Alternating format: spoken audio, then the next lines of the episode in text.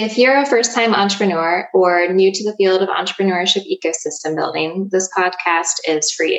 If you want to learn more about how to make your community a better place and weave together networks of people to do so, we've interviewed a lot of folks from across the country who bring really exciting, hopeful, and inspiring stories. My why has been really interesting and it's evolved.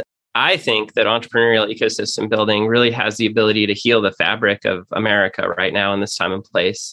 It has the ability to bring people together for a shared purpose to create businesses that help improve the place they live. And so that is really strong with my why.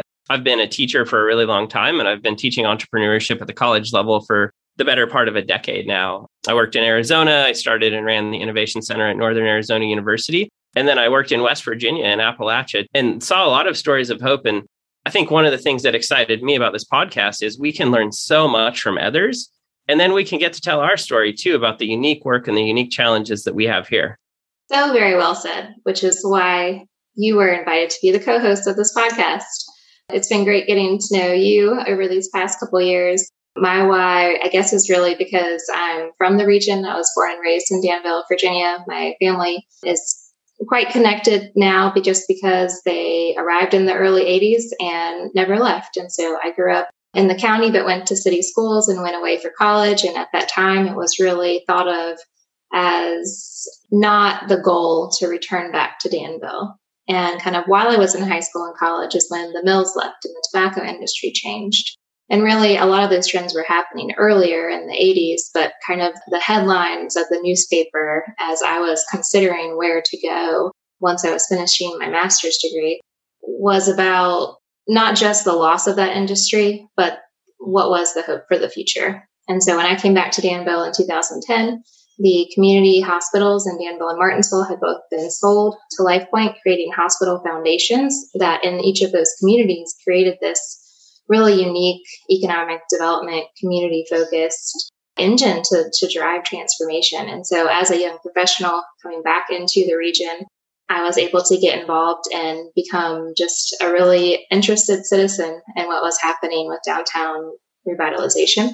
And that has kind of just expanded and deepened as an entrepreneur myself. I've had a small business on Main Street. I've had some real estate investment properties.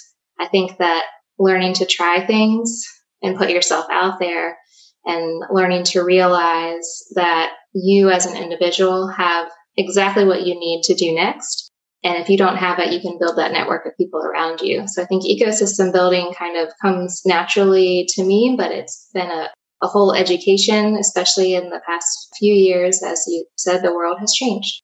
And this is a unique time and place. So if you're interested in driving entrepreneurship forward in your own life, in your community, in your whole region, or in your state, this is a podcast for you. We'll hear from lots of great guests about different things that they have tried, things that have worked well, things that maybe haven't so much. And we will continue to learn and grow together.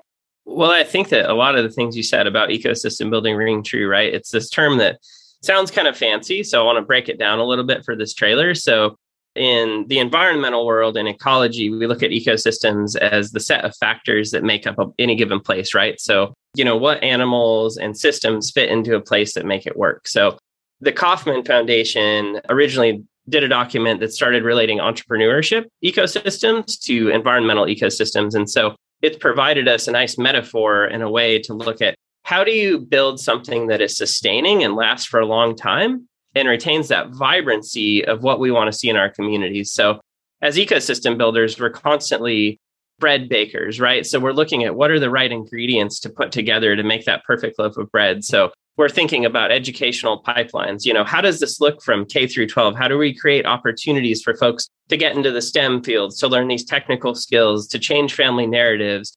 And then how do we connect those folks with resources in the community to actually start those businesses while simultaneously we're thinking about the bigger system statewide and region wide to make the people's successes as easy as possible. So we're kind of thinking about how do we set these ingredients in here in this time and place? And how do we find that critical yeast to really make these things happen? And ultimately, how do we guide the ship forward and see it as something that's shared amongst everyone? Ecosystem building is meant to be a metaphor. It's not to discount at all the biological study of ecosystems. So we have the ecosystem metaphor and then the metaphor of being a chef and making some sort of master recipe.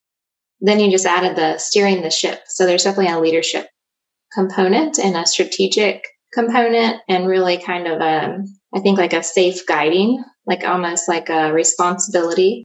I think there's a lot to this field as it evolves because of the very systems change nature of it. Yeah, so I think our, our goal in ecosystem building is to make long lasting sustainable change that helps lift the whole community up, right? So we're we're thinking about how do we create opportunities for everyone? And how do we work with local political leaders? How do we work with k through 12 institutions? How do we work with universities? How do we work with economic development organizations chambers of commerce nonprofits? How do we put all those pieces together to help support entrepreneurs we are definitely learning by doing as we do this work day in and day out. So, this podcast is a great way for us to be able to share a little bit of the behind the scenes as we plan and do strategically while we continue to try to, to do that work better. Yeah, and I, I, think this podcast is really about helping folks to figure out how to fine tune that ship or fine tune that bicycle, right? For us, we have a team of ecosystem builders, but there's many folks around the country who might be a one person entrepreneur support organization. But I think that's part of our model of regional collaboration is that we don't think that that solo entrepreneur support person is the answer for the entrepreneurs in the community, right? It takes an ecosystem. So that means that to develop the ecosystem, we have this open approach. But within that, you do have to be pretty, I think, multi skilled and flexible and willing to just do what needs to be done, whether you're working directly with entrepreneurs or trying to convene people together. So if the rusty bicycle is your skill set, then that means that you know things need maintenance so if you have been in the field of business support for decades then when's the last time that you learned a few new skills or really assessed yourself and then if you're newer to the field or mid-career really thinking about where you want to go and the impact that you want to have i think some of the folks that we've interviewed are really striving for excellence in what they do and so I think that's what's been inspiring about listening, you know, being in the interview with them and then also reflecting on it afterwards. Yeah, and there's there's really these nuggets of knowledge and wisdom in each of the episodes that you can take back to your own ecosystem or your own community and implement almost immediately. And we have, and we've seen some great successes with some of the mindsets that some of our guests have talked about. Absolutely. To learn more about our work in Southern Virginia, check out sovarise.com that's S O V A R I S E dot com. You can find everything about podcasts there, as well as all of our events and programs that we offer both online and in person around our part of Virginia.